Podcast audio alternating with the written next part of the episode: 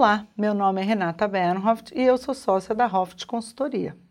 Vamos aprofundar a partir deste podcast os principais projetos da governança invisível.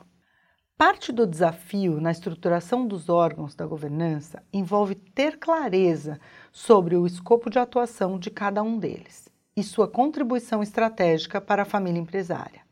Afinal, sua valorização se dará na medida em que consiga agregar valor. Vamos então conhecer os principais projetos da governança familiar.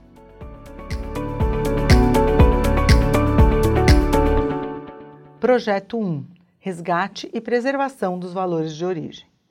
Um projeto estratégico que trará como resultado a identidade e as diretrizes que pautaram a trajetória da família empresária e merecem ser projetadas para o futuro.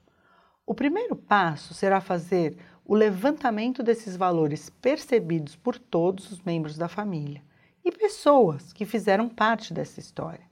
Em seguida, é importante avaliar aquilo que a família considera fundamental e que merece ser preservado de geração para geração. Nesse processo, é preciso buscar confirmações a partir da identificação das ações e história, que reforcem e deixem claro a prática desses valores.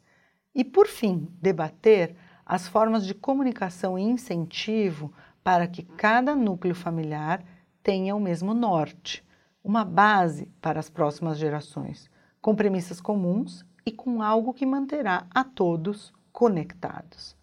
Essa ação de comunicação e fortalecimento dos valores, em geral, irá se expandir para a empresa, envolvendo colaboradores e todos os demais públicos do relacionamento empresarial.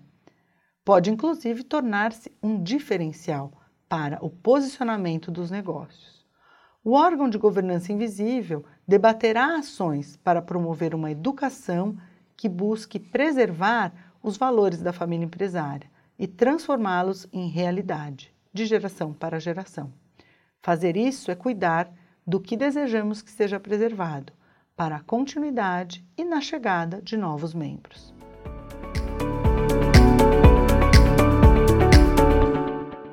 Projeto 2 Formação para o papel de sócio. Um segundo projeto estratégico envolve a formação e desenvolvimento dos familiares para o papel de atuais ou futuros sócios. Nesse processo, a governança familiar pode incentivar um debate em conjunto com os familiares e questionar o que um sócio precisa saber para que possa agregar valor para a nossa família empresária? As respostas e reflexões vão nos ajudar a consolidar este perfil desejado. Não será uma imposição, mas sim parte de um processo reflexivo do perfil que desejamos para o presente e o futuro. A partir das competências sugeridas pelos familiares, tanto gestores como não gestores, é que o órgão de governança poderá implementar um programa de formação de sócios. Sugerimos que seja um projeto contínuo, prevendo a inserção dos sócios atuais e futuros e de distintas gerações. Perceba que não utilizamos o termo herdeiro, pois acreditamos que o termo pode gerar uma postura passiva. Eu não preciso fazer nada para ser herdeiro, eu já nasci nessa família. Já para ser e se manter sócio ou acionista, terei que desenvolver algumas competências.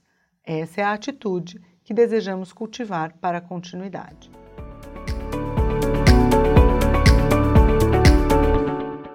Projeto 3 Comunicação e Informação.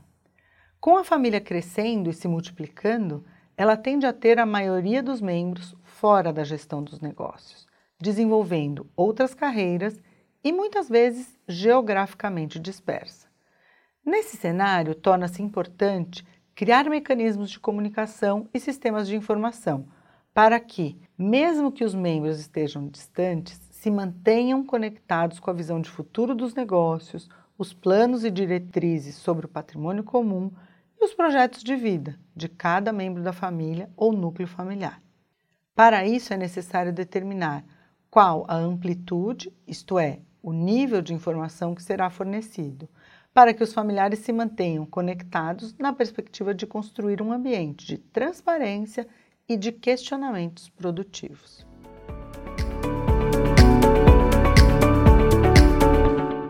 Projeto 4: Integração e conexão. A governança familiar também é responsável pelos cuidados com a sucessão na família. E o que isso significa? Aqui não estamos pensando no controle societário ou na presidência da empresa, mas sim em como manter o espírito de nossa origem, planejando os momentos nos quais vamos nos reunir e nos encontrar como uma família. Normalmente, a liderança dessa conexão pertence às gerações anteriores, na figura do casal fundador, avós ou avós. Eram eles, ou em torno deles, que se organizavam as reuniões familiares, que também eram a motivação para que toda a família se reunisse. Com sua ausência, essa conexão tende a se perder. À medida que as gerações vão se sucedendo, caberá à governança familiar debater a manutenção de algumas tradições, datas ou comemorações que serão mantidas ou criadas com essa finalidade. A premissa é que a integração continue acontecendo, o prazer de estar em família seja preservado e os encontros não passem a ser uma obra do acaso. O convívio entre gerações pode tornar-se um facilitador para o ambiente de diálogo, que fortalecerá os valores da família e as relações societárias no futuro.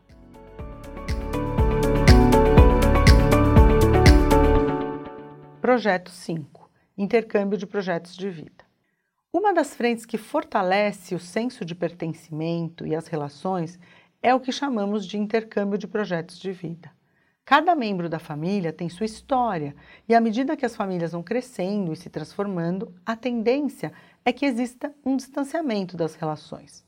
Os familiares vão se tornando sócios, em paralelo desenvolvendo suas carreiras, e muitas vezes já não mantêm o contato que permite a troca de experiências e vivências.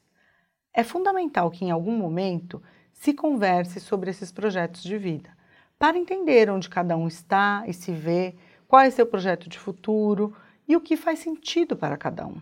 Afinal, um sócio contributivo é alguém que traz o desejo de continuidade e se sente integrado à família empresária. Inclusive, um dos temas a ser aprofundado é de que forma, em seu projeto de vida, se manifesta o interesse em continuar se vinculando à sociedade e à família empresária como um todo. Outros projetos estratégicos podem ser frentes de trabalho a serem abordadas pela governança familiar, como debater a relação societária imposta, decorrente dos vínculos familiares, a mudança de uma sociedade do trabalho para uma sociedade do capital, e ainda o apoio e suporte às iniciativas de empreendedorismo na família, entre outros assuntos únicos de cada família. Agora que nos aprofundamos sobre os principais projetos da governança familiar, no próximo conteúdo, vamos abordar os temas da governança societária.